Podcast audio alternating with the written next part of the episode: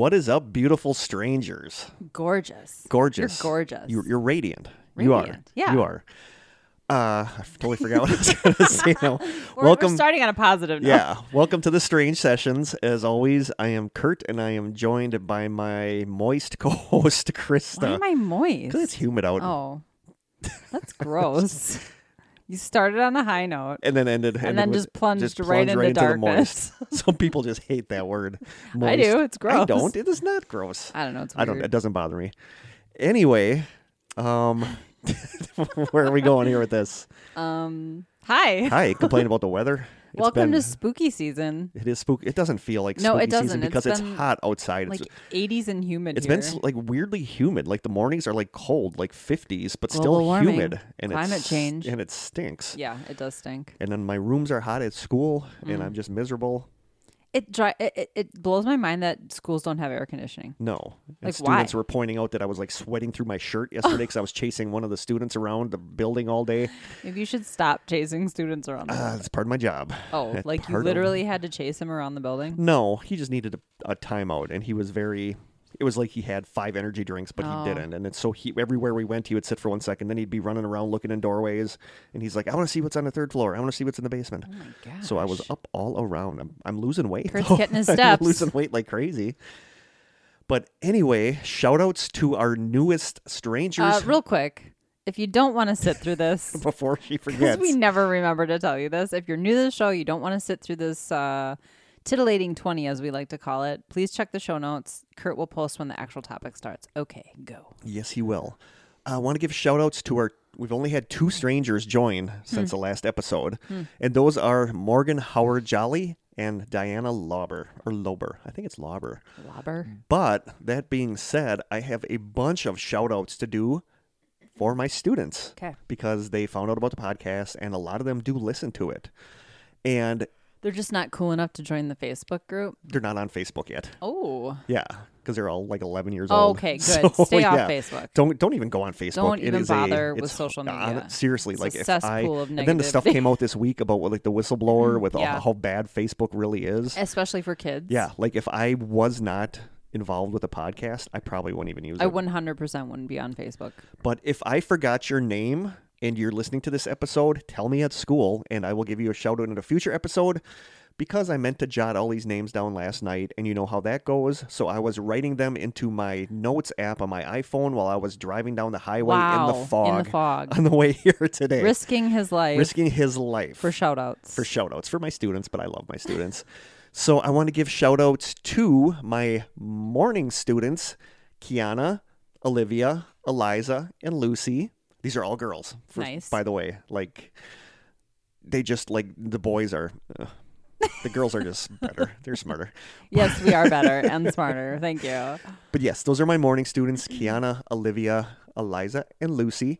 And a shout out to my afternoon students, my hallway group, Ayla, Juana, Rihanna, and Lorraine.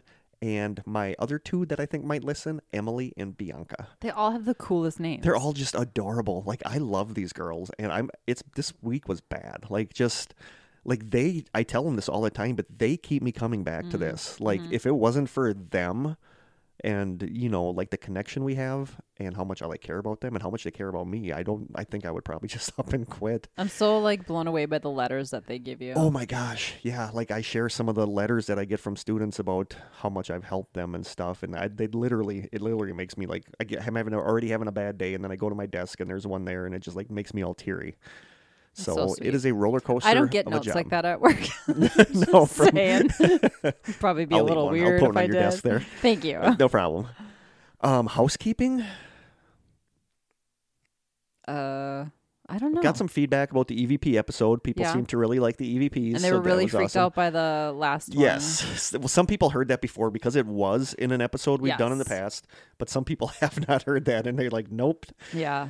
Uh, people, a lot of people like the breathing on the stairway one. I got some messages from Mm-hmm. people. Um, so I'm glad you guys like that. I'm partial to them all. Yeah, I love them all because we were there for all of them. Mm-hmm. And uh, thank you again for everybody that's subscribing on Ko-fi. Yeah. It's I amazing. Hope you guys are we are have liking. a monthly income now, and that we blows do, me which is weird. I'm hoping you guys are liking the episodes, the Side the side sessions. Uh, Dash loved this last one. He messaged me about the, the dice living. If you if you didn't hear the episode, it's about uh, a book that came out in the 70s called The Dice Man about a, a professor or a psychologist that decides he's going to use a six sided dice to determine what he does every time he has a decision to make. And there's people that actually live like this. So the episode was about dice living. And it kind of could have been on the strange sessions because it's a little like randonauting, where it's sure. using like ch- like synchronicity or chance to take you out of your routine that you would normally do but the universe still hasn't brought me a dice. Hmm. Uh, Dash said, "What if a stranger sent you a dice? Would that be the?" And I'm like, "No, because you guys know." You know, like, but the boy, like outside school, with the throwing the dice up and down in his hand when he was standing by me, was kind of close. Yeah. So, once I get a dice, I'm gonna look into this whole dice living thing and use it to make some decisions. So glad you guys are liking the epi- the side sessions. Have you been to any thrift stores? No, Hmm. not lately. Um, I'm looking for dice from a specific game from the 1970s Wow. because I remember having this game when I was a kid in the 70s, and I remember it had red. Oh no, the dice were multicolored. Like one was green, two was blue. It was the game Kismet. Hmm. But I remember, remember having that as a it. kid, so I kind of want one of those dice. Well, that might be a tough one. You yeah, that's asking the universe for a lot. Very So specific. yeah. Uh, do we have any house any other housekeeping that we have to do? No, but I promise I remember to turn on the video for the taste test today. Okay, sorry that we Oh forgot it last gosh. Time. We, were- didn't have any bonus content at all last week, so I felt kind of bad about that. But we were kind of crunched for time, or not last week, the week before. We were crunched for time. You weren't even editing the episode. No. so- No, because because we recorded on Sunday, Mhm. but then we went for an amazing meal right after. did. So so good. Um, you don't have any housekeeping? Nope, I don't think so. Probably, but no, Okay, as I- usual. I can't think of anything. Um, we have a package from my dear cousin Shayna. Sweet. I have no idea what's in there. It could be a taste test. It could, Could be, a uh, something for our hutch or Ooh. cabinet. Ooh, I am look at very this. tired today, listeners. So bear with me. I'm very tired, and I've been having like allergies. I think it is a taste test. It's Bigfoot poop. Chocolate nut toffee. Oh, See, I'm Bigfoot. excited Bigfoot about poop. that. Yeah, Bigfoot poop. Oh, here's a car- card. Do you Oh, wanna I open cannot that? eat it. Why? What kind of Hazelnuts. Dang. That is for Krista. So, are you gonna take a different taste test? Yes, Oh, look at this. That's a good one. that is It's awesome. a Bigfoot sticker. That is so cool. Mul- what does that say? Multnomah Falls, Oregon. And then we got a Don't Talk to Strangers Safety Education, and it's an alien. oh my gosh, these are so Oh my gosh, I, that is awesome. More stuff for the whiteboard. So this is from my this is a card from my cousin Shayna. Dear Kurt and Krista, congratulations on your 100th podcast. I meant to send something in for it, but was traveling through Oregon and Washington this weekend. Speaking of which, I made my BFF Courtney listen to the Bermuda Triangle and the Side Sessions previews episode, and you now have a new Strangers fan. Yay! Thank you so much, Courtney. Kurt, I'm so proud of you. Oh, your passion has turned into this amazing service and community for all who love strange things. Krista, you're a member of our family now, too. Aw. All of Kurt's cousins and their children listen to the podcast. The treat is for you. It has nuts. Sorry, Kurt. And more decor for the cellar to stay strange, Shayna, Kurt's cousin. Aw, oh, thank love you. you. Shayna. I love it. All of my cousins and their kids that listen to it. I love you guys, and I That's so never see you. I don't see you enough. You know, we used to get together for like holiday meals when my grandmother was still oh, alive, Oh, sure. but then since she passed away, we just don't anymore. Mm-hmm. So That tends I gotta. I gotta see them more. So I love you guys, and I miss you, and hopefully I can see you sometime soon. So thank you so much, Shayna. Thank you for Thank roping in a new stranger, yes. And, And- welcoming me to your family. I'm honored. and we will. You can try the Bigfoot poop. Yeah. So why don't you? I'm gonna get the camera set up. Okay. Why don't you search for a taste test for you to try? I'm just gonna reach into the Norwegian box this time because we haven't had a Norwegian one, I think, since the It's been a while. since the, Dunder Dunder Salt. Incident. Okay. Uh, I see the light recording. going. I All see the light going. All Hi, right, guys. I'm gonna open this Bigfoot poop. first, the Bigfoot poop, which I am ridiculously excited about because I love chocolate. I love toffee. Do you like I hazelnuts? Love, love hazelnuts. I cannot eat them. Whoa, that was crazy. Oh, it's a Bigfoot. Oh my god, they're shaped in like the little.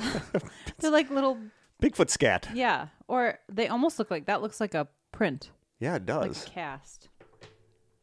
Okay. I doubt real Bigfoot poop is as good as these are going to be. I very much agree with you on that. Taking a picture of the Bigfoot scat. Okay. I did tell my students if you want to listen to a scary episode, listen to our listeners or our personal experience stories. Oh, but now. I kind of regret that because I don't want them to be freaked out by that. That'll keep them up at night. Yes, it will. Okay, ready? This is weird. Me, just me doing it. Uh oh. She said the ones that were taped together have nuts in them. I don't think these are have. Well, look, Okay. Ready? ready. Oh my god. I wish you could eat those. This is so that good. sounds good. Mm. This is dangerous. I'm having a second one. Oh my god. This is from Oregon? Yes. I mean, where else would you find Bigfoot poop? One more. I think the ones she put. pink- Wow. I think the ones she put warnings on have nuts. I think these are just taped together to keep them together. I hope so. We'll find out. Those are amazing. Out of ten, A hundred. I Wow. love chocolate. Crystal covered likes the. Bigfoot poops. Yeah, they're almost like they remind me of a Heath bar. this this one I'm not so sure about. We're gonna see. Okay, better you than me. Do I have to taste it too? Yeah, yeah. There's two of Dang it. them, I swear she said the ones taped together had nuts. but I just don't think it does. Mm, I That was so I feel good. like I would be able to see it. So what these are? It just it's called Psst Kick. It she has, says on the back sea salt licorice. Oh boy. That's why I don't think that would have nuts in it. Like there's nothing about nuts. I think just I, got caught on my thing. I think these are probably taped together to keep them together so we could both try one. I hope so. I can't read any of the Well, I can see glucose is sugar. Uh, Milk sugar, I'm guessing is milk, Mm-hmm. milk chocolate. chocolate. Cocosol. I don't see anything that looks like a nut name. I guess why would there be nuts in here? Yeah. I'm willing to try it. Okay. I like sea salt. I don't like licorice. Well, let me take a. Oof. That What, is get a black. no, Oh, but man, is gonna like black. black licorice. Okay, but it doesn't. 'Kay. Ew. It's like Ew, that's that's bodes well for. Oh wow, it's black. Okay, let me get a picture of that. Wow, I like sea salt. I love sea salt. You ready? oh god. ready? Okay. Oh. Okay. I actually like this. I kind of do too. Wow. This is weird because it's black licorice. It really tastes like black licorice. I hate black licorice. the sea salt is what makes it good. This is excellent. Mm-hmm. I really like this. It's not like, you know, when I think of good and plenties, it's a totally. Those are black licorice, And it's right? not like a Charleston chew where it's chewy. Like you could chew, but it's like, I thought we were gonna struggle to eat this, and I it's did actually too. really soft. and I, I, Mm. oh my God. They're actually really salty. I never thought, good way. never thought I would say this about a black licorice product, but I'm giving this a 10 out of 10. I love this. It is delicious. It's like not the gross black licorice. It's almost like the good black licorice flavor. Which I've never had. I didn't know that existed. Oh, That's really good. 10 out of 10. It, it has just the right amount of salt. Uh huh.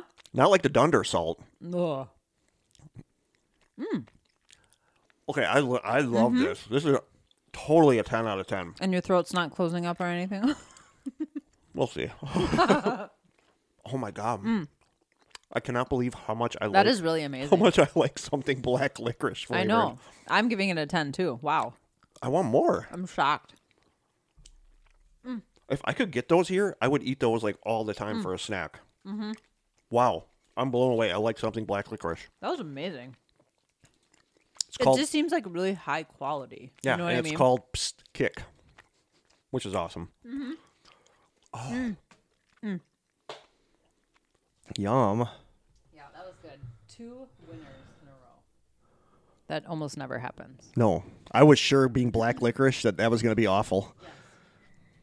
So apparently It was Norwegian not. Norwegians can do black licorice right. Wow. they Thunder sure salts can. is just a I mean, that was amazing. I'm impressed with their black licorice. never thought I would say that. no. Me either. Did you give it a 10? Was I it gave all it a 10s 10. today? We did. Everything, was a 10. Well, I gave the chocolate a 100, but Are you recording? I am recording. Ooh, I my never fingers, stopped. fingers are sticky. Ooh, All right. I got to get my light ready so I can actually see what I'm doing. Does that know. bother you, though? No.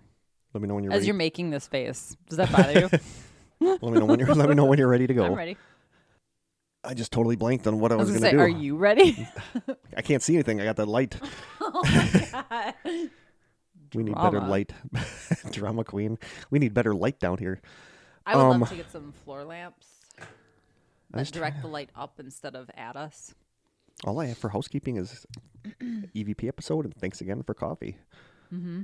And like I said, I hope you guys are liking the um, side sessions. The one we're recording right after this wasn't even actually going to be the topic. I started the other topic, but then it's weird that this topic that we're doing today came up two days in a row, three different times randomly.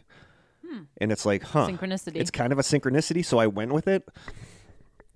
I don't think it's terribly exciting, but it's something really interesting to me, and it's something that I think about a lot. I think though with you, even if it's not an exciting topic, may- the way you put it It- the other together, is it's exciting. interesting. Yeah. Today's is just kind of ju- it's like kind of thrown together, but it's just it's like basically Mm. two kind of different topics, but they're ones that I find like really interesting and almost and they're related somehow. yeah, like Okay. almost something I want to do. But we'll get to that when we do today's. We'll get to that. We'll get to oh the the the name to put it under for this one is Mulligan. Oh, for the side session. Mulligan or Mulligan stew. Ooh, mulligan stew. Yep. I went to a private Catholic school for the first six years, like first through sixth grade, and mulligan stew was one of my favorite things that they made. I've never had Mulligan stew. It was like a meat based Yeah. stew with gravy that they would put over mashed potatoes. Yum. amazing. But that's what this one's name is for they your the best food. for your flash drive is Mulligan stew. Okay. So today is a mini mystery episode, and mine I don't think is going to be super long. Okay. And mine is it's it's we'll get into that when I do mine. I'll just I'll curt myself right off the bat. I'll get in, I'll get into that when I do mine. Mine is six pages, and then I'm going to reference a book a little bit. But Yeah. Mine- I'm excited. To, I'm excited to hear about yours because uh, okay, t- what is yours about? Should I just start? Sure, Okay. because I did not tag along on this No, because it was it was too late. It was too yeah. Like if it was at six o'clock at night, that would have been too late for me. But it was from like eleven p.m. till two a.m. Right? Mm-hmm. It was. It was tough. okay, ready? I am ready. I'm on the edge of my seat. All right. My non-broken seat. Well, be seat. careful because the yeah, last I, chair we broke. moved. We moved. I moved to a different chair for our taste test, and the chair broke when I sat down in it. So It's not you. It's the chair. Those chairs are kind of rickety. Oh, we I need to. to lose a few pounds too. Uh, well, we want to use. Kurt and I were just saying that we want to use some of the money we're getting from our supporters to get actual like Chairs. office chairs down here. Yeah. with, So like when we have somebody come for the first time to be a guest, they don't they fall don't to the fall on the floor. Welcome to our rinky dink studio. you need to sign a waiver yes. before you Waiver, can just come in down case you get injured. Okay. So my mini mystery topic is a brief history, and I say brief because there's not just a ton of information out there. I didn't think there was gonna be. No, and and even some of the claims about the place aren't super verifiable. Yeah. Oh, I get into that with my topic Oh, too. really? Yeah. So it's a brief history um, of the Sheboygan County Comprehensive Health Care Center and my tour sort of slash investigation of the location. I got all of my information from Wikipedia, an article called "Let Me Take a Breath." From a devastating fire to holding German World War II point, uh, prisoners of war, the Sheboygan County Asylum facilities hold a rich history. And I stumbled through the whole thing, but dude, edit. That is like the longest article title I've ever seen in my life. Is there a? Do they house prisoners of war there? Mhm. We'll we'll get to that, Oh, Kurt. I got Krista. Um, WisconsinFrights.com, and also the book that I received on the tour called Haunted Expeditions in the Midwest. Most And of it it's came. it's mostly known as the Sheboygan. Is it mostly known just as the Sheboygan Asylum or the We'll to Sheboygan. Insane Asylum? God, We'll I'm just to gonna shut up and drink my coffee. um, what was I going to say? I interrupted you. Oh, I used Wikipedia for most of it because it was a nice consolidation of all the same information that was in the other articles and websites, except the book had additional stuff. So now you might be a bit confused, huh? I am. Everyone likes to call it the Sheboygan County Asylum, but it's not, and it never was. And this is clearly and very easily um, discoverable online with a simple search. So it was never actually an, asy- an asylum. It was never called the Sheboygan County Asylum. Oh, that was a completely different place located in the city of Oh, Sheboygan. okay. I did not know that. So I'm going to get into the, all that Okay. stuff. So I found several articles that talk about this. So and they even talk about how confused everybody is about it. but saying I investigated the haunted Sheboygan County Comprehensive Healthcare Center doesn't have the same ring as I investigated the asylum. Yeah. So people tend to go with the asylum. I think it's I a think a little more dramatic. a little bit. So I'm going to talk about both just to make it clear. The asylum, which was originally located in Winooski, which I had to Google, it was a hamlet in the town of Lyndon, which is like west of Sheboygan. Um, it opened its doors in 1876 and was home to what the article termed the chronically insane. These, I, some of the terms that are used in these kind of bother me, um, but I just kind of went with it because I'm using their research. These patients had previously been housed in either the state hospital or the jail. Just two years later, on February 19th, 1878, a fire that destroyed the building also claimed the lives of four of the 21 patients living there. A newly built replacement opened its doors in June of 1882 and was located between Superior and Erie Avenues in the city of Sheboygan, which is my old neighborhood where my first house was, but west of there, um, which was originally called the County Hospital, later became known as the Asylum, which also served as a poorhouse. The larger building eventually held 90 patients. Another fire in December of 1892 claimed the life of the night watchman who discovered it. By 1911, additions to the building ex- and expansions to the land eventually saw the asylum occupying 309 acres, although another article said 80 acres, and that's a huge discrepancy. Um, but it would eventually house 225 residents. All the articles had that same number. The facility closed its doors in 1940 and was demolished in 1960. Oh, so it's not even there anymore. Nope. The new site now houses uh it's where Aurora Health Center and Pick and Save are located. I wonder if they ever have like activity. I've because- never because, and I like, say being, a- in being, here. yeah, I've never heard of anything no, about but being those on locations. the grounds of an old insane asylum. Mm-hmm. Like, I've why never do heard we of it. think insane asylums are so haunted? What makes that any? I don't know if it's the just the the idea mean- of it.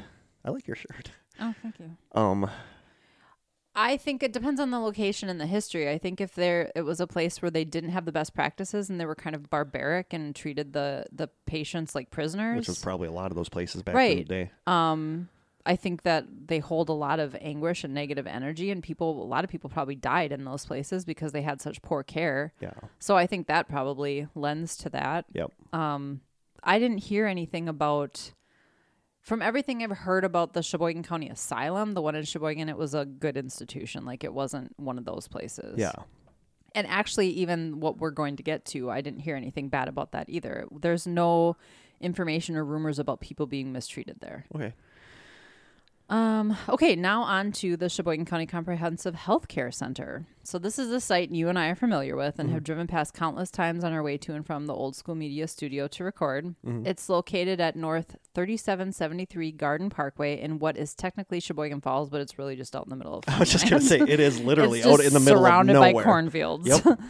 um, this one was built in 1940, so pretty much right after the other facility closed. Well, it's funny too because Corey and I would drive past there to do that when Corey would be on the podcast and we'd be like, "What is this place?" Yeah. And then Corey looked it up one day and he's like, "That's the old asylum, like the old Sheboygan Asylum." Mm-hmm. So, like I said, it was built in 1940. It was a nursing home that also housed mentally ill patients and people with developmental disabilities. During World War II, it was requisitioned by the U.S. military as Camp Sheboygan and was used to house German and Italian prisoners of war between 1944 and 45. In 1969, it became an acute care facility for the mentally ill and also served as an alcohol and drug rehabilitation center until 1975. In 1978, it was converted into a residential center for people with developmental disabilities and chronic illnesses. But beginning in 1988, there was like a new like law or something, not a law, but it was something that um, basically phased out these types of residential care facilities in Wisconsin, and it closed its door finally uh, in 2002. The site is now privately owned. And the gentleman who owns it has teamed up with a local paranormal investigation group, the Fox Valley Ghost Hunters, um, who he allows to conduct regular paid tours of the facility. Katie, who was originally in our group, that when we did JFK Was she prep, part of their? I think so. I The think Fox Katie Valley was. Yes, I think. Katie was with them Mm-hmm. because Katie was originally in when we were That's East what I Central. Wisconsin Paranormal Investigations. Katie was in with us, and then we all kind of like went our separate ways, and I think she was with them. And I didn't But then they moved, I think, to California anyone. or Oh, Arizona okay, I was somewhere. Yeah. Yep. Because they introduced everyone and there was no Katie in the group. Yeah. I did think of that though. Did you like roll your eyes and were you like, "Psh, I'm in a ghost hunting group? You don't impress me. It was funny. We'll get to that. Not really. I mean, we'll sort of get to that. Um, what was I gonna say? Okay, I get to that. I just curded myself. So now to, about the tour. So Jim and I did the tour with the Zahn family. So Mark, Ooh. Rhonda, Brittany, and Devin, and Brittany's boyfriend Justin was there. Who went in my place because I was supposed Yep. to go, but He was their backup plan, I guess. I wussed out. Um, so we went on August 20th from 11 p.m. until 2 a.m. So technically, since my birthday was the 21st, it was sort of a birthday present to myself. Yay. Kind of a fun way to ring in turning 45.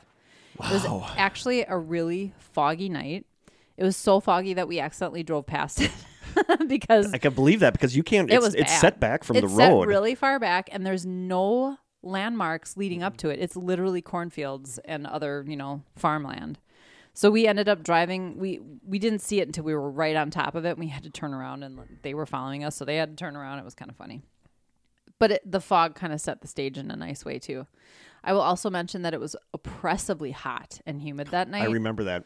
especially inside and once you got up to the upper floors. In fact, someone actually, when we got up to the third floor, a woman had to be escorted back down to the lobby because she got overheated and lightheaded. She was not possessed, it was just too hot. so when we arrived, we all signed a waiver. We got a free book here, which I'm going to reference in a little bit. Um, we were split into two groups before the t- tour slash investigation started. I'm using air quotes. I'm going to use both of those terms very loosely because it was a tour in the sense that you were being led throughout the building and being told a very tiny bit about the history. It was more about experiences the paranormal investigators have had. Which is good because Yeah. that's setting the scene for the people that are there for the tour. totally. But they even say if you want to know the history of the building, go online. Yeah. We don't do that here. Yeah. Um, and I use the term investigation loosely because while there were EVP sessions, various investigation equipment like REM pods and spirit boxes being used, not having any control over the environment, the people who were there were there were like 20 people in our group. Yeah. That's like when we did the Mansfield Reformatory. Oh, right. The Ohio, the prison in Ohio. It wasn't just Barry, Matt, and I. right, It was a a whole hundred people. people. Yeah. Right. So we we had no control over the equipment, like we wouldn't during our own investigation. So it was really hard to rely on or trust anything that anyone was experiencing or what the equipment was doing. So for me, it was more of just an opportunity to finally see the inside of the place that we've been passing for so long and see the areas that were investigated on Destination Fear in 2020, which is a show that I like. Which was really cool to see a show like that Yeah. in Sheboygan. Yeah. It was kind of crazy. So we start, and I, I went through this timeline with Jim yesterday to make sure I had the order of where we went correctly, and he agreed. So What did he think of it? I'll are you gonna get to to? Wait, I'll, just, I'll just shut up. I'll go upstairs and play with Lucy. I love that he was willing to go. He Yeah, was oh, yeah, curious, you know. yeah. Um, he's never participated in any of the paranormal stuff I've ever done over the years, No. except be on this podcast. So Yeah. it was really cool to have him be there to experience it, even on like sort of a introductory level, I guess you could say. So we started in the morgue in the basement, which was really tiny. There were we were only there for like ten minutes, just long enough to take pictures, have a look around. Um, and then on that same floor in the basement, so underground basically, but you there were still windows, so like the ground was sort of like here, like you know you could still see out windows. We went to what was they described as like a day room for kids. Um, there was even a column that had height markers with kids' names on it. Um, so that's where the kids would like go and play. There were drawings on the walls and things like that. It was a really big room, and the adjacent room was a chapel or a room they used as a chapel. And that's where we did our first like quote unquote investigation. They were using digital recorders. They would take these cat toys that the kinds that light up Yeah. when you move them, um, because apparently something they they think there's a the spirit of a child down there that plays with these toys. Um, I think they had They might have had the motion music box down there too, but it didn't do anything. The REM pod did go off several times. What is a REM pod? So the REM pod is EMF, right? Isn't that an EMF? I don't know. Well, it's basically it's a circular pod. Okay, I, I I've seen pictures of it. Does it? And anytime anything comes near it, it lights up. But it so it I think it detects EFM. Am I saying EMF? Jeez, EMF. I keep saying EFM. That's because we have a system at work called EFM, Employee File Management. That's, not, that. what That's it is. Not what it is. Oh, it looks like EMF, that. Yes.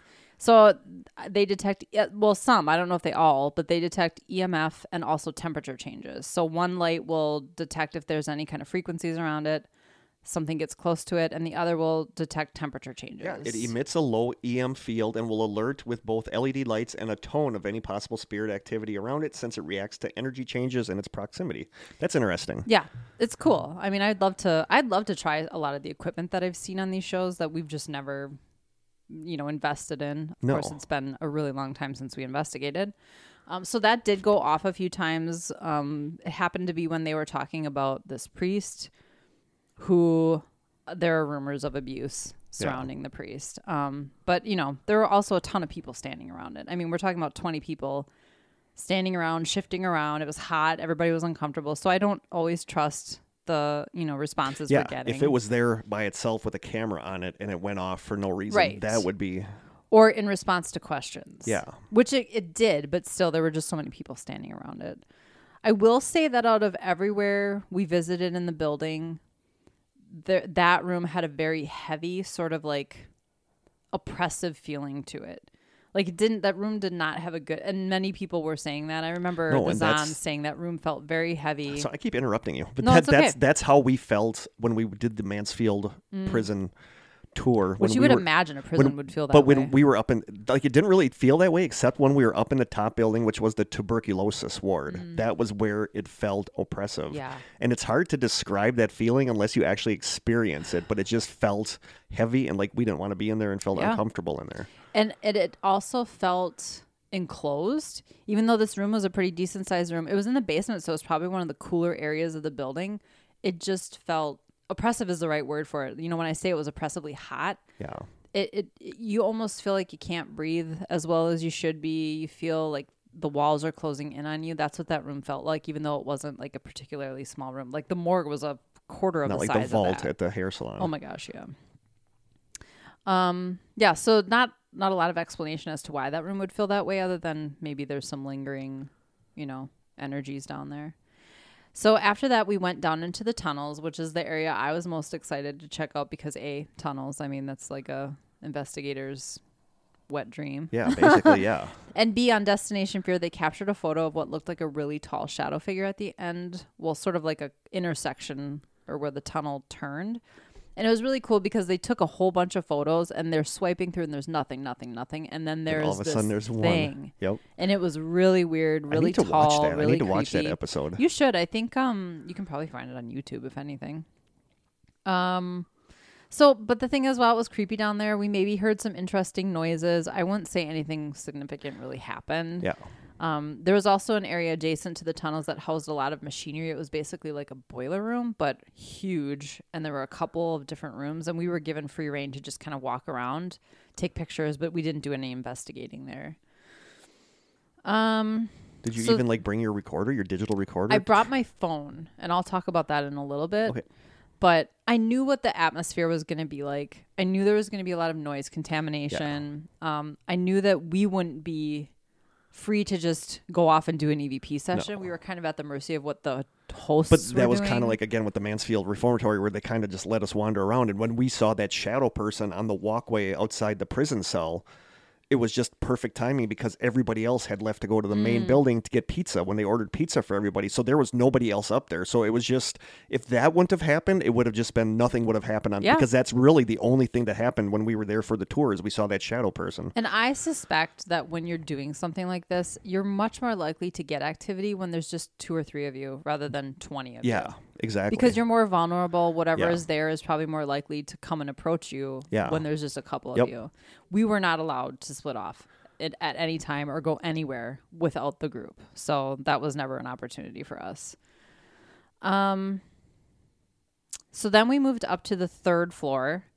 That's where the woman had to like leave because she was too hot. And the group split into two because there were two different hallways and this was just sort of happened. I don't think this was the plan, but one group went down the right hallway and we stayed on the left hallway.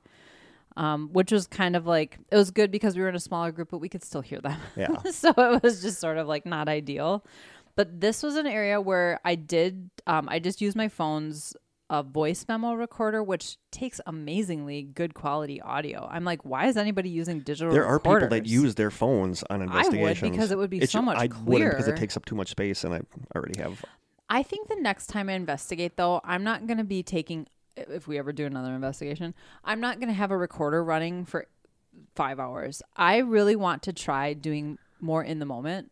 Yeah. Where you do a short 10 15 minute EVP session and listen back right away because if you get responses, you can actually Go back and, and, and try to more. get it. Yeah. I'm like, why have we never done that? That makes so much sense. And then you're not spending hours reviewing audio. Yeah, the and then you get one day. section where it's super active in this one room, but you're not there anymore. Yeah, you so know? you had no idea that you should have stayed there Yep, and continued exactly. the conversation. So there are techniques I would like to try that we just never did because it never occurred to us. If we Um, could get in someplace early, like I wouldn't be there late, obviously, but if we could get in someplace like local, I would So totally I be down we, with and it. And I'll talk about this later. I think this place could be an option, but it would cost us. They, Oh. it- they, we would be charged for it, and it's not cheap. Um, okay, so we did, and even Jim remembers this. So we, our group, kind of just sat quietly and would occasionally ask questions. But down at the end of the hall, we were getting all kinds of noises, like pops, bangs, mo- what sounded like movement. Um, Mark went and sit sat in like what used to be a bathroom by himself, just so he could kind of isolate and listen. He said there were some weird noises happening in there. Um, I did not get anything on my recorder. I think you could hear some of the sounds. Yeah. But there were no EVPs. Yeah. But they were in response to things we were saying, like, can you do that again? Or can you do that louder? Or could you come closer? And it would do it. And then when we were done and the other group was wrapping up, I walked down there just to see maybe it's just the building making noises. And it was silent. There was nothing. Not a single noise happened the whole time I was standing down there. So to me, that's kind of significant. It's interesting yeah, that is interesting. that we're all hearing a barrage of noises and then there's absolutely nothing when you walk down there. So that was really that and the the room that was kind of the chapel. Those were the only areas that I was like, yeah, there might be something going on in here. Um I don't know if the Zon if anyone had recorders or anything from the Zon we should have gotten in touch with them about this episode. I didn't even think of that. Well, I reached out to Rhonda yesterday because, to Oh, be honest, I couldn't remember if I had Justin's name right, but I did. His name was is Justin, and Brittany's that's what boyfriend. I thought. Yeah. Um, and I said I was doing an episode, but I didn't ask her if they had even. I don't remember seeing any of them carrying recorders, though. I think they were kind of like me, where they just wanted to experience See it the place. to see the place. Yep. Yeah, but I, I feel like someone would have said something that they got an Yeah. EVP. Um, on that same floor, they took us to an area where they had a bunch of old medical equipment stored, which was really cool to look at. But we didn't do any investigation in there, and we weren't allowed to take photos in there. I'm not exactly sure why. There were areas where we couldn't take any photos. No video was allowed anywhere at any time. And I think that was the owner's um, instructions. So the next area we went to was the second floor, and it was the common living quarters for the nurses and other staff. So the nurses had another area where their rooms were because they actually lived there. Um, and that's the last place we visited. But this was like the common area that had a kitchen, a dining room, and a lounge with like a piano. There were tables and chairs, couches in there. Um, and the hosts used a ghost box in there, which I that was kind of interesting to see it in action. I've never seen it before. And there was at one point where someone said how many spirits are here, and it clearly said three. A lot of times with the ghost box, it's sort of like well, it's up to the interpretation of whoever's listening. And what it like an EVP, once you say what you think you hear, everybody's like, oh yeah, that's what I hear.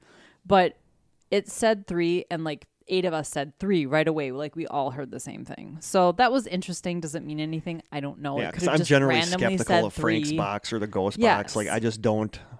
I'm more impressed with the Ovilus. They didn't have an Ovilus. Bummer. Um, they had a motion sensor music box there that was going off, but it went off so long that I felt it was a glitch. Like I, I didn't think something was standing there that long. It was to the point where he actually had to shut it off and turn it back on. And then like the guy, one of the hosts, kept seeing something moving in the kitchen. Nobody else saw it. him and the other girl who were hosting us kept seeing movement down the hall. I don't think anyone else saw it. So it's like things like that where it's like, are you really seeing something? Because nobody else is seeing this. And Yeah. how are you the only people seeing it? So I just, I take everything with a grain of salt. You know, Mhm. are they just saying that to make our experience more exciting? Although they they were very open and honest at the beginning. They're like, nothing might happen tonight. Or we might have crazy activity, or you might not have anything happen tonight. And that really is how it works. That's I how mean, all investigations it's not are on demand. basically. Yeah. It just if it happens, it happens. If it doesn't, Yep. I remember this was at like 1.30 in the morning and we were all just like exhausted and hot and our feet hurt and we were in kind of a cramped space and I remember just like, oh, can we just move on to the next area? Um and then the last thing that we the last place we visited then was the nurses living quarters which that was I think off of like the I keep saying the first floor but the first floor is actually like a bunch of steps up and then it was just another short staircase up into the nurses' quarters. Um, rumor has it that something like seven nurses committed suicide while working there. They talked about it on Destination Fear too, and I think they mentioned it here. I have found absolutely nothing Yeah. to substantiate that. What's I- hard? I mean, you know, there's. Uh, the, I would I I would feel bad that I keep interrupting you with No, this, you're but I'm not. thinking. But like, I remember the the night that I wasn't at JFK Prep when we investigated there because I think we investigated the night before and I didn't go back the second night because I was tired. Yeah. But they were up in the. They were that's classic Kurt. they were up on like the third floor of the school, and you know they're up there with Jerry, the owner at the time, Mm-hmm. and all of a sudden there's a flashlight in the hallway, and they're like, oh, and it was a cop, and he's like, he thought people were breaking in, so he came by, and they they were talking to the cop. And the cops, and they told the cop that they heard the story that a student killed themselves, hung themselves there. And the cop said, Well, I can look that up at back when I get back to Mm-hmm. the precinct. Yeah. Uh, and he got back in touch with them and said, "Yeah, that did happen." So it was only by like a random chance that we ran into the cop there, and that he was able to look that up. So you don't. It's Mm-hmm. It hard to tell. yeah, I don't think there's a way that you can really look that up unless you go back through tons of old newspaper clippings.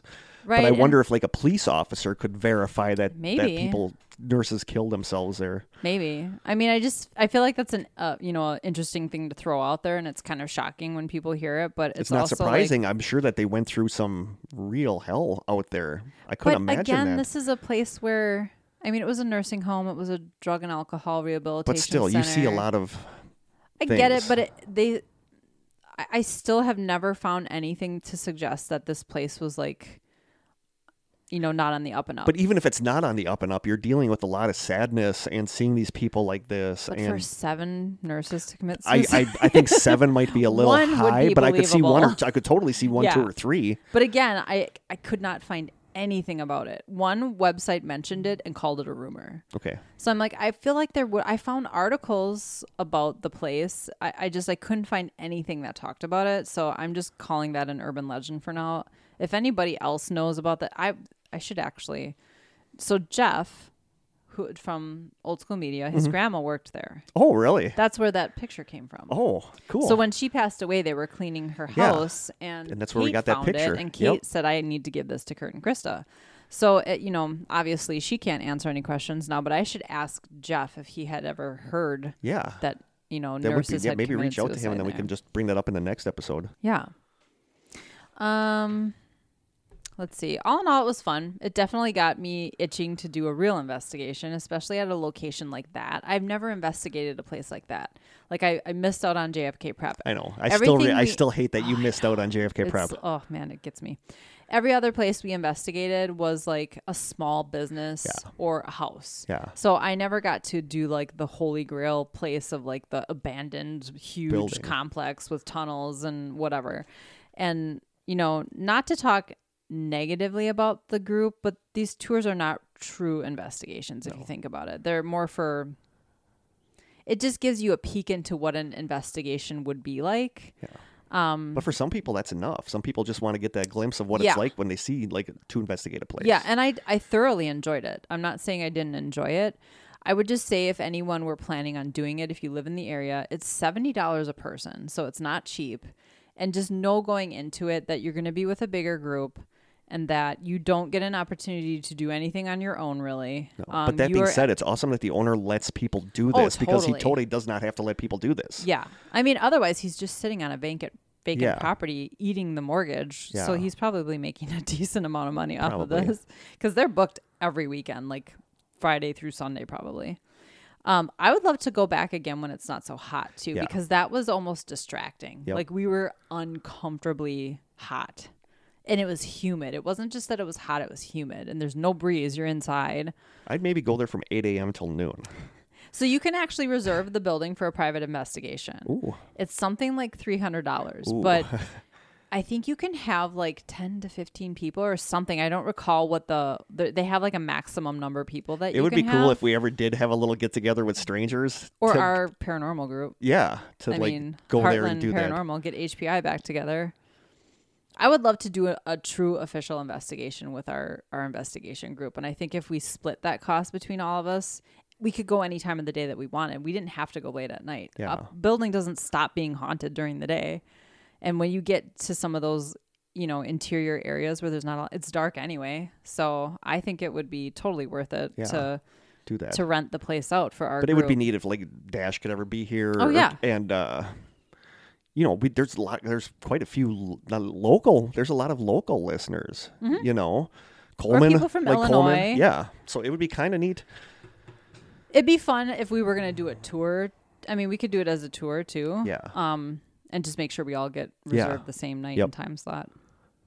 But yeah, so that was it. Just uh, did I skip over anything? Yeah, I, f- I feel bad that I didn't go, but I just can't. I mean, I'm in bed at like seven, seven thirty now. But what's funny is that Oh, I didn't. Even Rhonda was telling me all about the night, but it was at two thirty in the morning when she was on her way home from it, and I was just waking up. So she's texting me, telling me all about the how the investigation went. She said it was so hot. Well, and the funny thing is, is I, I just have like this biological clock where I'm awake at four or five o'clock in the morning. Oh, yeah. It does not matter what time. I No, and it's bed. it's it's like it's neat that you and I can always text each other at four in the morning, and we know that we're gonna be up. Well, and uh, yeah, and so that was my problem though. We got home, we were home by two thirty. I probably took me. I mean, maybe I fell asleep at three, but I was up by eight, so I got three Yeah. hours. Of There's days that somebody messages me at like 4:30 and I forget my phone on do not disturb, so I don't answer back for like 45 minutes and then they're worried that I died or something. Mm. So I was just looking in the book here. Um, they were talking about their investigation. They had a lot of activity apparently. Like they heard screams, they heard banging. I think someone got punched and scratched. Like this is some extreme stuff that I'm kind of like, okay, is you know, again, grain of salt. If I'm not there to witness it myself, I don't know. Um, but they they claim to have gotten a lot of really aggressive um, activity. We of course didn't see any of that that night, which I'm fine with. I don't need to be punched and scratched, but I felt that the place was fairly tame. Yeah, we've never really had violent activity. We had the worst we ever had was that night at Vicky's in the back room where you and I just felt so uncomfortable back Yeah. there. We just skedaddled out Well, of that back room. And the thing breathing in my ear was not pleasant. No. I wouldn't say that was violent. It seemed aggressive though. yeah, that's true. But Cool. so Little- the Sheboygan County Comprehensive Health Care Center, not the asylum, as But asylum just sounds it. scarier. It totally sounds scarier. yeah, cool. I, I mean, technically, it was an asylum. It just wasn't the Sheboygan County Asylum. That was a totally different building Yeah. in Sheboygan, the city of Sheboygan. So, cool. Very good. That was interesting. thanks. My story is about the Chase family vault. Krista just looks at me like I have no Blank idea. stare. Maybe I'm. F- here, Well, the thing is that when I was very young, I want to say late 70s, like Okay. Mm-hmm. nine, ten, I got this book about creepy things, like a book about haunted places. Yeah. And this was in there. So this is one of the things that was a foundation. Ooh, of what al- got you into it? Yes, along with my experiences with the green guy in my bedroom when I was a kid. But this, like, the, I remember this book. It had the picture of, oh, it, it talked about this, the Chase family vault. It talked about, it has that picture where these two guys supposedly were washed off their ship, and then you can, like, see their faces supposedly in the window when somebody took a picture of the window. Oh, I've not heard anything Uh, and I. I want to find this book because this book was one of the seeds for my whole interest in Do you the remember what it was called? No. Hmm. Um, ghost faces. I'm going to see if I can find that picture just to show you. Ghost faces on ship window. It's like not the best picture, but I, Well, it's from the 70s, right? So that Yeah. doesn't surprise me. uh, but I don't remember what this book was called. But oh, right here.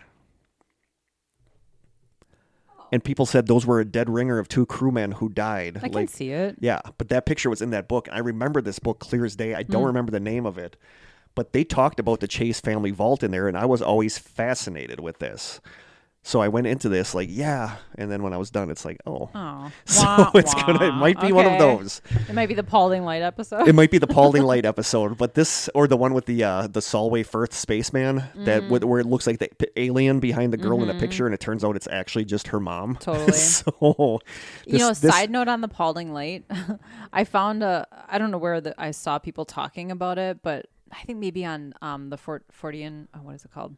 Fortean Fortean- times, yeah, singular Fortean times. On their Facebook page, somebody must have posted something about the Paulding Light. I think that's where I saw it, and it's incredible how defensive people are about that. yeah, because so many people say I'm pretty sure that was debunked, and people are like hardcore, like you don't know what you're talking about. Yeah. They didn't debunk it. Like Yeah.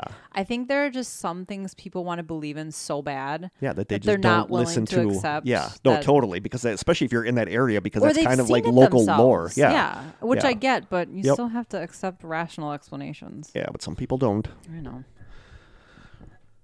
All right, Barbados. Barbados. I've never, I like Barbados looks so nice. I don't know. It's like tropical, Yeah, right? Barbados is an island country That's in where the Rihanna's from. Is it? Is it? Mm-hmm. Barbados is an island country in the Caribbean, Caribbean, however you Mm-hmm. I say, say it. Caribbean. I say Caribbean region. It is 21 miles in length and up to 14 miles wide, covering an area of 167 square miles, and it is the easternmost Caribbean island. It sounds pretty dang nice. Like looking mm-hmm. at pictures of it, it looks like Tropical like a tropical paradise. paradise. Yeah. Exactly. Like take your honeymoon there. Yes. And on the island is the Christ Parish Church Cemetery, which contains a legendary burial tomb known as the Chase Family Vault.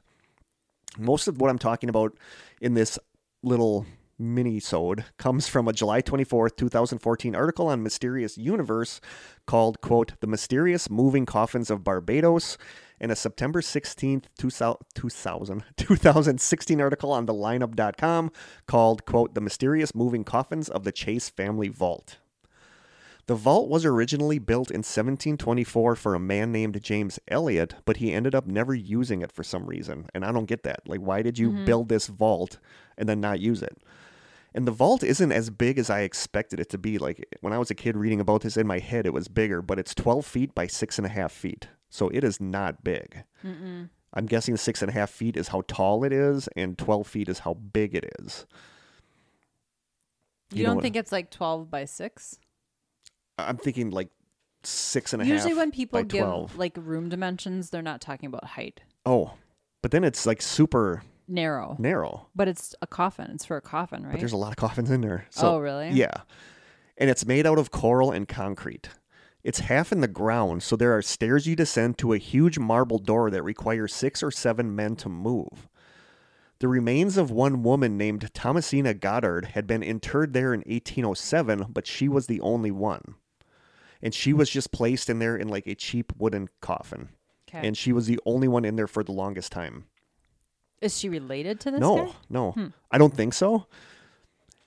In 1808, the vault was purchased by the Chase family, one of the wealthier families on Barbados. The Chase family wasn't particularly well liked on the island because they were said to be absolutely brutal to their slaves and they were just eccentric and weird. Hmm. I gotta get a cough drop. Okay. Kurt's getting a cough drop and he's sneezing. I just stole a sneeze. you totally just stole the sneeze. Stole it. You totally just stole the sneeze. I was going to.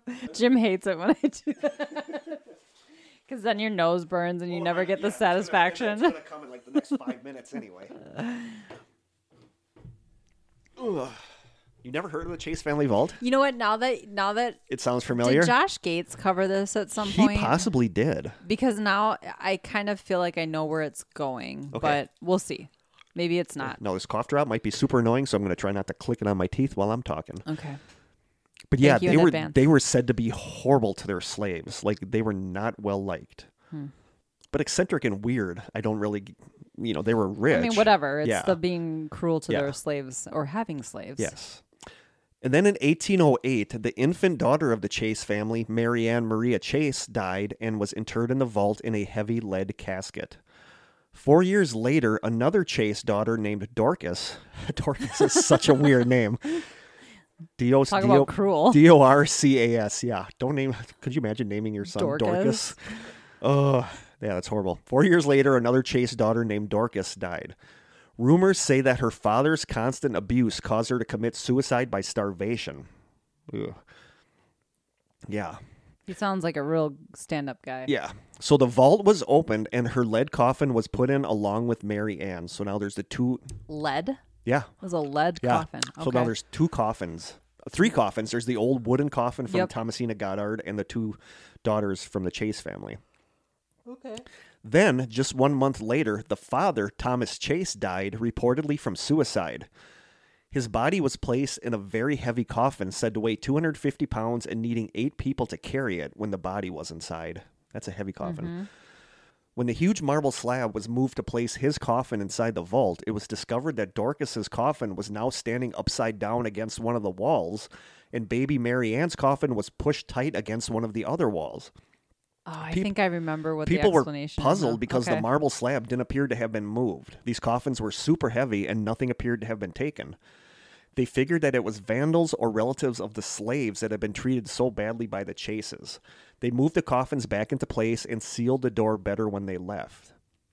In 1816, 11 year old Charles Brewster Ames died and was going to be placed in the vault.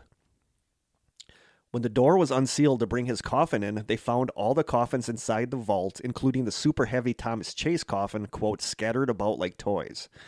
The coffins were once again moved into place and the door resealed. So that's kind of weird. Every time mm-hmm. they go in there, the coffins are, are moved. Except that I think I remember what the explanation is. Except the one coffin that's not moved is the cheap wooden one. Oh, then my But we're gonna get into we get into theories, but Okay. that one was never moved. That's odd. The cheap wooden one. According to the article on mysteriousuniverse.com, quote, the story began to take hold among the superstitious local populace. Whispers circulated of black magic and ghosts, and it was said that the tomb was haunted, cursed, or both. There were many stories around this time that have the feeling of creepy campfire tales. One such story goes that a woman on horseback heard menacing shrieks and groans emanating from the tomb as she went past it. Her horse allegedly went into berserk panic mode, foaming at the mouth and threatening to throw the woman off. It was then reported that several other horses in the nearby village became insane in the ensuing days and mindlessly dove into the bay where they drowned. Aw, I know. the horses weren't okay. The horses were not okay, supposedly. This is off of the Mysterious Universe website. Yes. Okay. So the vault was opened in 1816 for Samuel Brewster to be put in, and in 1819 for a Thomasina Clark to be put in. Wasn't And- the first lady a Thomasina yeah, too? Thomasina must have been a hmm. popular name. And both times the vaults were open, the coffins inside were scattered everywhere, except the coffin of the original person in the tomb, Thomasina Goddard, whose frail, rickety wooden casket always stayed exactly where it was placed and was always somehow undamaged by the coffins moving around it. The governor of Barbados, who was on hand to witness all of this as the tomb door was opened, ordered an investigation to take place. The governor's wife later wrote, quote, in my husband's presence, every part of the floor was sounded to ascertain that no subterranean passage or entrance was hidden. It was found to be perfectly firm and solid, no crack was even apparent. The walls, when examined, proved to be perfectly secure. So how long was it between visits that they would Ye- notice? like years? Okay. Yeah. No fracture was visible, and the sides, together with the roof and flooring, presented a structure so solid it was as if as if it was formed by entire slabs of stone. So she said that they she said they looked everywhere, and there's nothing, no cracks, there's nothing. The coffins were put back into place, and this time the governor sealed the door with mortar and put an imprint of his ring in it so that they would know if it was broken and remortared. And on the inside of the vault, the floor was covered with fine white sand, so any footprints or shenanigans would be Wow. easily seen. Okay. Shenanigans. Eight months later, the governor was way too curious to wait any longer, so he and a party of men went to the vault. When they got there, they saw that the mortar had not been broken and that the mark of his ring was still 100% intact. The mortar was then broken, and the men went to move the huge marble slab, but realized that there was something wrong because they seemed unable to move it. More men were brought in to move it, and they finally realized the reason that they were having problems opening it was because Thomas Chase's heavy coffin had been propped up against the door. When they finally got inside, they saw that the coffins were once again scattered, but this time it appeared to be much more violently, with some of the coffins on top of each other, and baby Mary Ann's coffin had been smashed so hard into a wall that a chunk was missing from the corner of her coffin. Hmm. There were no footprints in the sand, and the sand was completely dry, so there appeared to be no trace of flooding of any kind. If it had been vandals, it would have been impossible to get out and reclose a marble slab with Thomas Chase's coffin being propped against it on the inside, which totally makes sense. Like they couldn't do that. Mm-hmm. Nathan Lucas, a member of the Barbados House of Assembly, wrote, quote, I examined the walls, the arch, and every part of the vault, and found every part old and similar. And a mason in my presence struck every part of the bottom with his hammer, and all was solid. I confess myself at a loss to account for the movements of these lead coffins. Thieves certainly had no hand in it, and as for any practical wit or hoax, too many were requisite to be requisite to be trusted with the secret for it to remain unknown.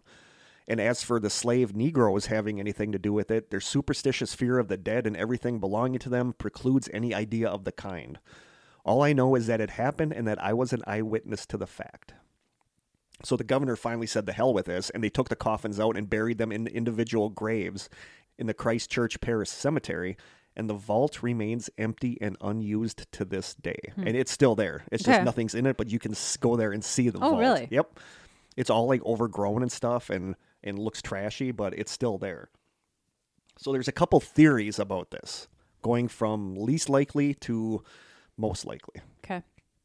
Theory number one vandals, and that's super doubtful. Some of these coffins would take six to eight men to move it, plus the marble slab door is so heavy. So why would they do that? Why would they go in there, do this, and then leave and not take anything? And it seems like this is spanning a long, Yeah. you know, a lot of years. Yeah.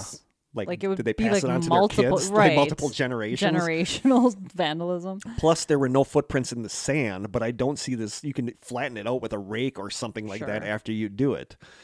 But the clincher in this seems to be that the governor used his ring and sealed the door with his ring imprint, and it was the same. Mhm, right. So, vandals, eh, It seems like a lot of work if for it were nothing. vandals. yeah, Why? for nothing. For for LOL. Right. You know, so vandals, I don't think so. No, I don't think so either.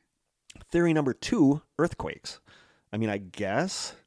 I think there'd be damage to there the would be damage to the structure. structure, Yeah. and there weren't any major earthquakes reported during that entire time period. And the clincher here is that Thomasina Goddard's old wooden coffin never moved. Mm-hmm. The super heavy lead ones moved all over the place, you know, up up tipped against the wall, Mm-hmm. but her rickety old coffin never moved.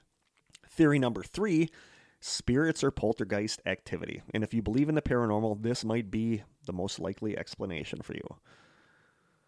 I, I, mean. I believe in the paranormal. It's not the most likely explanation No. for me, though. You're- you're I'm not- hoping you're getting to my explanation. You're not buying the you're Not not, buying the spirits or Why? paranormal.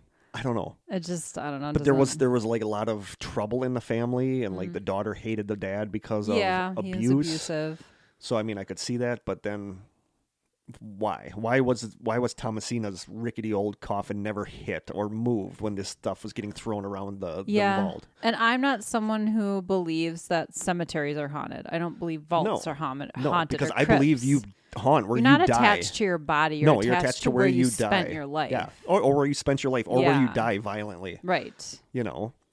Theory number four, and I got a funny feeling this is the one Krista is looking for floods. Yes. This is the most common theory, but it kind of also doesn't make a lot of sense. The The coffins were coffin super heavy. Yeah, but water is incredibly powerful. Yeah, and they were, but they were supposedly airtight. So could they float like a boat does? Right. You know, so it, it it's The possible. wooden coffin not moving though, Yeah. being the lightest and most buoyant Yes. because it's made Yep. of wood. Yep.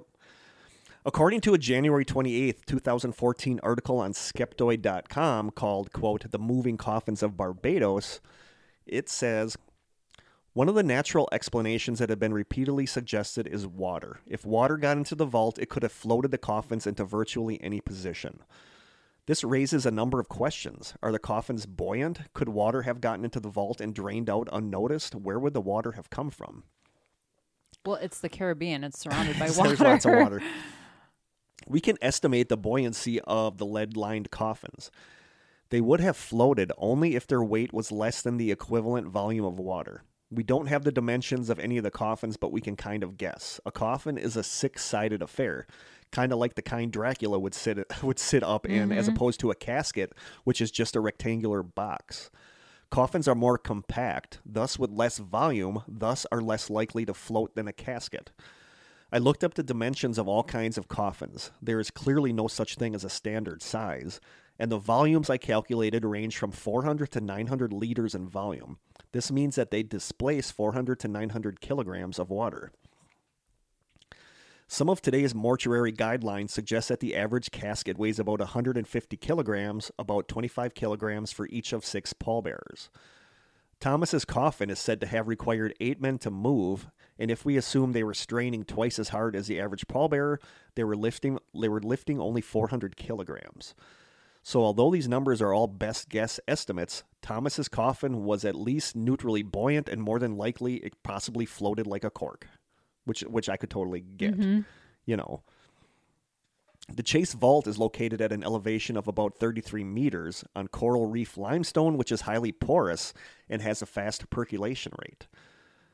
Percolation, Percolation rate, yes. meaning water. would- percolation rate, like percol, like yeah, like Seep water will seep in and then leave quickly. Quickly, Yep, okay. like a sponge kind of. Which to me, when you said the sand was dry, so it must not have been flooded. To me, that was not a logical Yeah. thought process. No.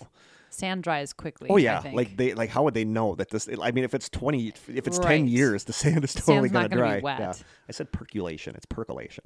percolation. This means that if the vault were to become inundated with water somehow, it would easily drain out through the ground. Even Sh- even Sir Schomburgk, a surveyor and geographer by trade, noted this characteristic in his 1848 book. Barbados gets a lot of rain. It rains half the day of, half the days of the year and averages around 100 millimeters per month. I did not find any studies looking into the question of whether the Chase Vault happens to collect much rainwater, but in my view, this is very much a possibility.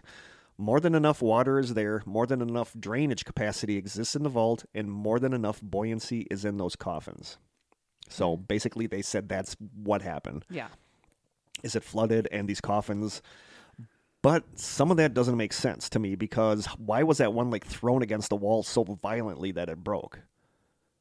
That makes no sense. If it's in there just floating on water, it's not going to pound the edge of the the wall. But do you think one of the lead ones just repeatedly bumping into no, it? no, because uh, not unless it was like a t- vicious tidal wave in there, it would, you know, like I don't get that. I don't know. Uh, the sand was dry, but that's, not much. not- But there was no sign of water damage on the walls, and you think if there would be water in there, that there would have been some trace of a water line on the walls. Not if it filled all the way up, though. And then why was Thomasina's coffin casket That's cheap the part wooden that casket bugs should have been the one that was busted. Right. It shouldn't have been a lead line. It should have been should have been- waterlogged It should have been rotted. waterlogged, rotted, and it should have been busted, not the lead line one. That's the the clincher for me that I can't fully settle on the flooding. Yeah. But it is the most logical explanation. It is. Assuming number five isn't true, and number five is it never happened.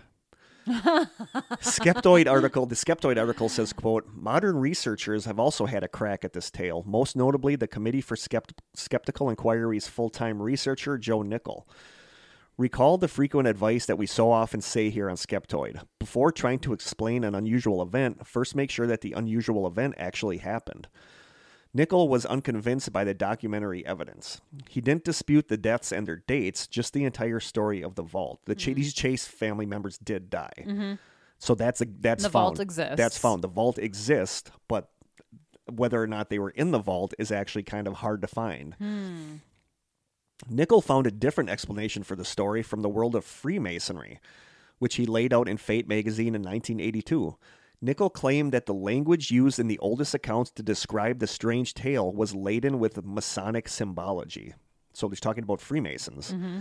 He argued that the entire case was not an account of literal events alleged to have actually taken place, but rather that it was a symbolic allegory compiled from Masonic symbols, such as the sound of a hammer used to certify the solidity of the vault's walls, the arch ceiling representing the royal arch degree of Freemasonry, and the whole idea of a secret vault is central to Freemasonry. And of course, the men who sealed the door with cement were referred to as Masons. Mm-hmm. So there's a lot of symbology of Freemasons and Freemasonry Just in the story. just in the story Okay. of that happening.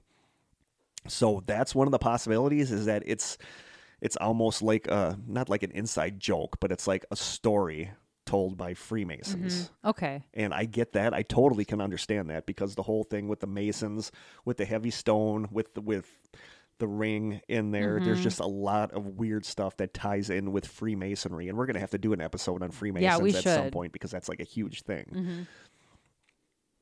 So that's one possibility is that it's just a story that was put out by Freemasons, like an allegory.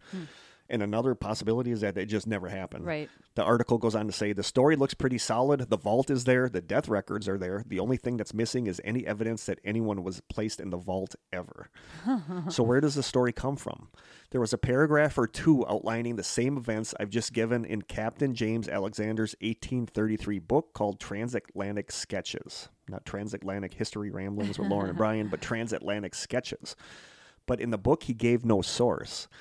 It wasn't until 1907 that a very thorough researcher by the name of Andrew Lang gave a talk that was published in Folklore, a quarterly review on myth, tradition, institution, and custom. Lang and his correspondence uncovered not only Alexander's book, but also accounts from the day, such as burial records in the Book of Christ Church that confirm the deaths, but also original accounts of the disrupted coffins, such as those said to have been given by the governor himself in his 16 in his 1868 memoirs and letters of Lord Combermere.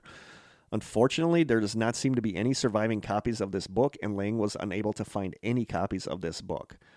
Lang also uncovered several secondhand tellings of this tale, all which trace back to a man identified as the rector of the Christ Church Parish Church. From an October 13th, 2012 article on the website skept- skepticophilia.com, it says, quote, now, of course, the first question for a skeptic is what is the quality of the evidence? The fact is not very high. The originator of this tale seems to be the Reverend Thomas Orderson, rector of the Christ Church, who claimed to have been there at the various openings of the vault. The problem is, the sources at the time, based on Orderson's recollections, all vary in their details. The one I presented above is the one that has appeared in most recent publications. But in the earliest versions, such as the one appearing in James Edward Alexander's Transatlantic Sketches in 1833 and other recountings of the story that were published in 1844 and in 1860, the details disagree with each other considerably. Hmm. So it's changing all the time here. Add that to the fact that folklorist Andrew Lang went to Barbados and combed through the, the registers of Christ Church Parish for anything that could substantiate any of the information found in this story. He found absolutely nothing. Not even the newspapers at the time, which certainly would have published such a sensational story, had a hint of the wild goings on in the Chase Vault. Hmm. Much has been said about the possible causes of the quote restless coffins seepage of water into the vaults, earthquakes, and even more outlandish answers of vengeful ghosts, voodoo, or evil curses. But in order even to have a need for an explanation, we have to establish first that there is something to explain. And in the case of the moving Barbados coffins, it seems likely that the whole thing was spun from whole cloth, probably by Reverend Orderson himself. So there you go. Okay, that's the most likely. That's the most likely scenario. scenario Yeah. is that, and it sucks because this has been one that has been in my head since I was a kid, That's and funny. it sounds like it really it's a kind total of. hoax. But you never know. I mean, maybe it did happen, Maybe but the there's a seed of truth in but the fact that none of the newspapers yeah, that is there odd. had stories about these moving coffins. yeah, that would have totally been something they would have reported. Oh yeah, because too. it would have sold like the paper would have been like Yeah. nuts, and Very there's nothing in those papers from that time about the moving coffins. Hmm. So there you go. Wah, wah. that is a wah wah. a story that I believed and was fascinated by my whole life appears to be nothing but bunk. Hmm. Bummer. That is a bummer, but that is the Chase family hmm. vault. It's a super interesting story. Like I love the idea that they go in and these coffins are mm-hmm. always moved and the one that should be moved mysteriously isn't. Yeah. But yeah. The no. only explanation that makes sense is that it never. The only explanation that makes sense is that it never happened. And if it Dang. did, water flooding into the vault the is the most likely. likely, even Yeah. though there are some things with that that make no It's sense. flawed, but It's flawed, but if it is happening, I hate to say it, but I think there's nothing paranormal about that. no, no, agreed. So there you go. Hmm. Chase family Interesting vault. nonetheless. Interesting nonetheless, but you know, I hate to be the the debunker, but in this case, Hate to poo poo on it. I think I have to poo poo hard on this one. Yeah, agreed. So there you go. I'm with you. there you go. I knew we had to tackle it at some point, and I kind of didn't want to because I knew it was going to be a wah wah. Mm-hmm. Like you know, we need a we need a sad trombone sound for when we do these ones that we just yeah we just kind of debunk. Well, So there you go. Um, now what? I What time are we to- at? Um, an hour and thirty three minutes, so we're in good shape. I need to um Google my song because I don't know what it's called. Do you want me to go first with my song? Yeah. I think I know the name As of the I'm band. chewing my at cough drop? least. Um, for this one, I kind of forgot about it until the other day, and finally, I just texted Krista, and I'm like, "Let's just do a song that's stuck in your head," Mm-hmm. because this song has been stuck in my head, and I love this song, and I've talked about this on here countless times in the past, but if I had to pick my all-time favorite video game, it would probably be Life is Strange. The very first Life is Strange game and its prequel called Life is Strange Before the Storm. Okay. You remember me talking about I've never played this game. Is Oh it my a God. PlayStation? Yeah. Three. Okay. You can Or- play it on your phone. You could it's a phone. You can go on your phone. Oh. It's basically like one of those games where it- there's no like gaming in it. Like you're you're walking in the game in the main game. You're you're a teenage girl named um, Max, Okay. and and you're like walking her around, kind of like in a Silent Hill game. But you're talking to people, and there's a mystery about where this girl went that disappeared. She comes back to town after being gone from town since she was a kid and, Okay, and yeah, lost touch with her best Hill-y, friend from yeah. town. okay. And there's no zombies. I mean, it's it's a town. There's you're in a high school. You walk down the high school hallway and you're talking to people. But this game is flat out amazing. If I could live in a video game, it would be in this game because the game is Huh. just beautiful. So and- d- I'm sorry. Did you say you could get it for Yeah. PlayStation Three? Yes. So I could find that. Okay. And this is one of the best games ever. Uh, okay. Life is Strange 2, okay, not so good. okay. But just within the last month, Life, Life is Strange 3 came out, and I'm hearing that it is amazingly good. So is that like PlayStation Five though? No, PlayStation 4, Oh. Uh, but this one, it, it's like I said, it's not a game game. It's more like you're playing a character. It's more like a story driven game. Okay. But basically, in the first Which game, is what I prefer. That's the like f- The Last of Us yeah, is the same. Thing. In the thing. first game, Max, the teenage girl you're playing, has a power where she can rewind time to change something that happens. Ooh, that's kind of cool. And like I said in the earlier epi- in the in earlier episodes, the end of the game, you have to make a devastating choice because during the course of the game, you have to choose what you do in certain situations. oh, interesting. And I've said this in the past on here that there is a scene where there you're at a school, you know, because you're a, you're a high school student, okay. And there's a girl that you come to really really like, and she's up on the roof, she's gonna kill herself jumping off the roof, and you're up there, Okay. and depending on how you what you say, she either moves closer to the ledge or goes away from the ledge, and that is one of the most heart pounding moments I've ever had in a video game is trying to talk her back from killing herself. Really? Yeah. Interesting. But it's a beautiful game. But they, these games are known for being like heart wrenching. Like you know, you get done with the You get game and you just want to die. Yeah, yes, you get Okay. so. And my song is from the prequel to the first game called Before the Storm, and it's from a scene in the game where uh, the you're the main character. You're in the in the prequel. You're the main. Char- you're the character Chloe, and she's like kind of a co-main character in the first game okay. but Chloe and her BFF slash girlfriend Rachel hop on a tr- hop a train, and they're sitting in a train car, and she asks if she wants to listen to music with her, and she gives her like one half of her earbuds, and they listen to a song together with. And people said that a lot of times in these games they'll do this where they have this scene where they play a song, and you can choose when to end it. But a lot of people said they just let the scene go on and on and on because they love the scene and they love this song. So this song is from that scene, and it's just been stuck in my head the last couple weeks. I just love this song. Never heard of this band before, but it is from the band Lanterns on the Lake, and the song is called "Through the Cellar Door." Okay. And I can post the actual little clip where they're sitting in the train car like and the they're of the listening to this song. And I love, love, love this song. It's been constantly in my head at school. I've been singing it. Some students hear me singing to myself. But like I said, Life is Strange, the video game, just amazing, Hmm. but heart wrenching, and it will stay with you for like ever. But it is a song Through the Cellar Door by the band Lanterns on the Lake. okay. Yep. I don't have quite the backstory for mine. Okay. I actually couldn't find the song I have been thinking of, so I picked another one. Um, my do you remember the song somebody that I used to know? It was um yeah. that dude. Goatsy or whatever. the name of- Gotye, Yeah. Like I love that song. Yeah, it's a great song. The woman who sings with him is named her. It's yes, Kimbra. and I have a crush on her. oh, Like, do you? She's really pretty. Yeah, there's like there's one video. Did you ever see like the 1980s remix of somebody I used to know? No. It is so good. Okay, like somebody made it it. it, it- they- it's called like 1988 version of the song. Okay. I'll play it for you after we're done with recording this. But it is so good that I actually like that better than the. The original. Yeah, Well, I I liked her from that Yep. song. I thought it was really cool. Yep. So I I remember when that song came out, I looked her up and I found this song and video of hers um, that I just love. I have I have the whole album downloaded. probably listen to this because I went down her rabbit hole the for rabbit a while hole because oh, I you went down her rabbit hole, did shush. you? I have students listening to Oh, this. shoot. I I really like her, and it's the part in the song where she like scr- like yell like yells, but I was like, oof, I like this girl. She has a really cool voice. But there's a video, like I think it's a live version where she's wearing this dress and stuff, and she's just so freaking pretty in Yeah, that. I just adore her. So I went down her rabbit hole, and I probably listened to this song. well, the song is called "Settle Down." Yes, I'd listen It's to this. It's really good. Yeah, It's like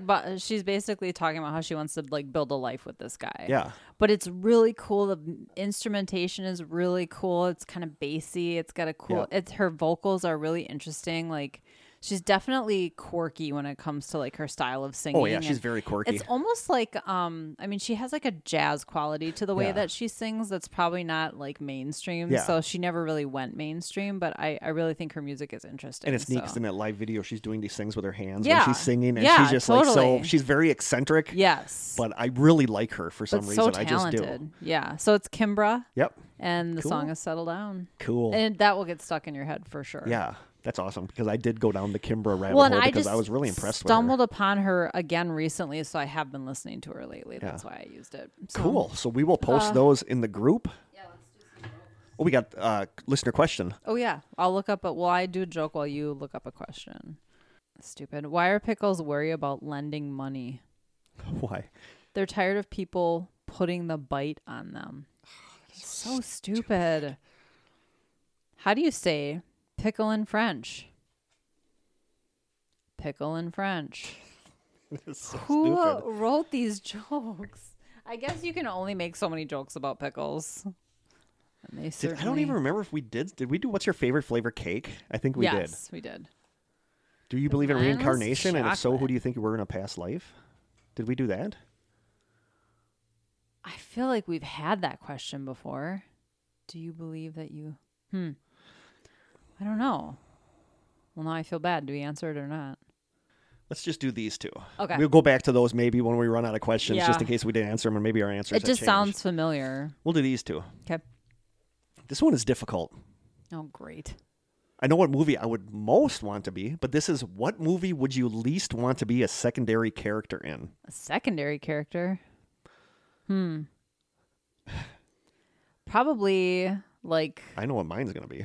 It'd be like Texas Chainsaw yeah, would You know what like I mean? Scream or something like Yeah, that. 'cause if you know you're sec- Yeah, if you're a secondary main character. Although in those movies, pretty much everyone dies. But yeah, if you're a secondary character, you're definitely going down, and yeah, it's going to happen early I went on. with Scream because what in the Scream. I don't want movies, to be the chick running around in my underwear because you know she's going first. yeah, yeah, or the one having sex because you yeah, know she's going definitely first. dying first. Did you ever see the uh, the Rise of Leslie Vernon? Mm-mm.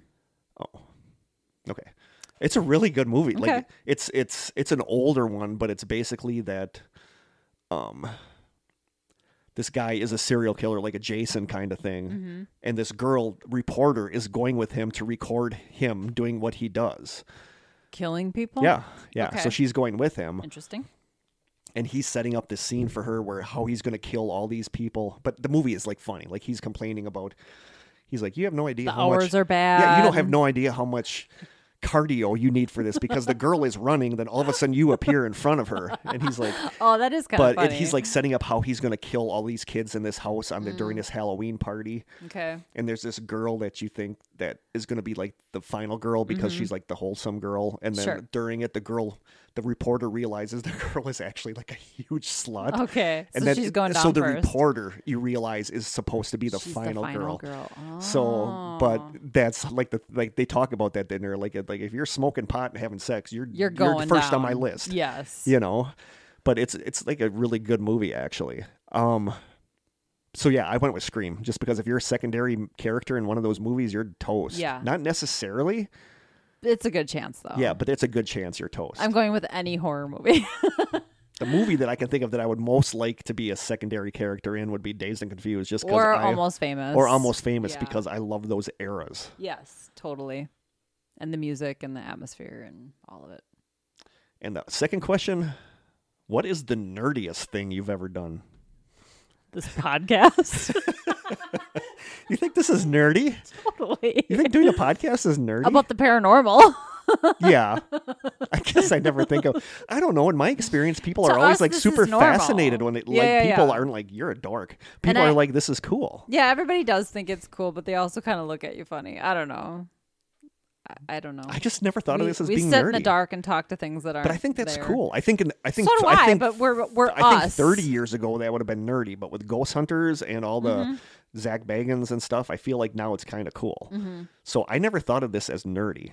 I do, but I'm cool with it. Okay. Like I know I'm. oh, I'm cool with my nerdiness. I completely embrace I'm also really into birds. Like I call myself a bird nerd. I now have a bird feeder that's Bird attached nerd. to our window so that I can watch them at my window, like Yeah. feeding and looking in my window. I'm into literature. How nerdy is nerdy. that? Well, that's I'm into nerdy. literature too. Yeah. My nerdiest I think things we're that just nerds. my first things that popped into my head, my nerdiest things, I went to three Star Trek conventions in my life. Pretty nerdy. That is pretty nerdy. Yeah. I wasn't dressed as a nerdy. Starfleet member or a Klingon, but I just went to them and it was cool. Yeah. You know. I think it would be cool. so that was probably my nerdiest thing was three Star Trek The thing is, I think I think nerdy is also weird, and I think weird is so oh, good. Oh, yeah, weird is okay. Like I feel like people who are normal, there's something wrong with them. Yeah, those are the serial I killers. Those are the serial are the killers. serial killers. Quirky, nerdy, and weird are awesome qualities to have, and so these things don't seem weird or nerdy to us because they're normal for us. Yeah. Good answer. that was those were good questions. So I'm a bird nerd, and I have a paranormal podcast. I'm a. Star Trek nerd. Live long and prosper and all that. cool. Good questions. Yeah. What time are we at? Uh, hour forty-five. Let's wrap this up. Wrap it up. And now we got to do our side sessions. Yeah. I asked Jim to. I texted him to make coffee, but he hasn't responded. I have a feeling there will be no coffee waiting for me, so I'm gonna have to make it. Rude. WTF? Um, well, I feel like I was going to bring something up at the end of this episode. Is there? I can't think. I of can't think of nothing either. the deets. The deets. Oh, I don't. I just shut it. Um, shoot. Uh, you can get the address off of there. Oh, it's still. I can open it. Okay. You can email us at thestrangesessions at gmail.com. We are on Twitter at strange Sort of. session without the without the s. Don't go there for any information. It hasn't been updated in months. Krista does a really good job on Instagram though. Right. The Strange Sessions, and you can send us postcards and snail mail to the Strange Sessions, PO Box four three four, Manitowoc, Wisconsin five four two two one 434 I went there yesterday to see if anything was there, and I opened it up and I was all excited, but it turned out it was just a festival ad for groceries. nice. So bummer there. That was another wah wah. And you can call our lonely little phone line at 920-443-9602 if you want to tell us a story, if you just want to talk, if you want to get something off your chest. Yeah. It's like those old those old numbers from the 90s like when you used to remember on TV you used to have the the confession line. Oh, sure. Eight, you could also six call numbers. and talk to celebrities. Yeah, you could call and talk to I remember my best friend and I called the Corey line. It was Ooh, like did you Corey get to talk to Feldman the and Corey- Corey did- Haim. No, we just got a big bill. you I think it was a recording, if I recall correctly, and my parents were pissed. yeah. I remember. But hey, we wanted to talk to the Coreys. and you didn't even get to talk to the no, Corys. it was Rude. bunk. You can talk to my brother Corey when he's here. Sweet. You Just probably won't even charge me for it. We won't charge you for it. It'll be free. so I think that's it for this episode. Um, I don't know what the next episode is going to be. I got to talk to. We're going to have So is Corey coming on the next episode? not ne- Corey's coming on. I think November sixth or seventh. Because you gave me like the outline for. Yeah. We probably don't need to announce it though, right? No, but we could say Corey's coming on because Yeah. Corey is coming on in the near future. Corey's In November, yes, Corey is a very requested he guest is. co-host. He does such a bang up job. He does. We're trying to figure out what we're going to do for that episode because we just did a mini mystery, but we might do another mini mystery or we might do a missing 411 spotlight. I just need a heads up so that I have time to. we'll let you know that morning Okay. Okay. right. I'll just grab a book off the shelf and, and just read start reading that. it. Yeah. I So- do have like a lot of um like sightings or ghosts or whatever. We still have uh, Coleman's book. You're missing I have a 411 ton of those books. Yeah. He was in Manitowoc, and it was so cool that he was in Manitowoc, but I couldn't meet him because I was working that day. So I think that is it for this episode. We will be back in two weeks, unless you're one of our paying coffee members, in which case we will be back next weekend Mm-hmm. with an episode that I love, but that I kept getting Yeah, he cried a lot. Teary. big I kept crybaby. crying in this stupid episode. And I don't know I don't know if it's just because I'm overwhelmed with stuff going on right Could now. be. Or because I'm a big softie and it's like It's a both. really interesting love story. Mm-hmm. And I just really, really love this one. So the next the next um side sessions episode I love, but be warned, I get a Kurt little gets a of I get a little choked up a couple times. So I think that is it. So from Krista and I in the strange cellar. Until next time, I totally forgot the name Yeah, of the like place. Uh, you sound really I, certain I was gonna say old school media studio, and I'm like, oh, but it's a 'Cause I strange mentioned cellar. it It is, yeah, you did. So it's been in my head. So from Krista and I in the strange cellar. Until next time, stay, Stay strange. strange.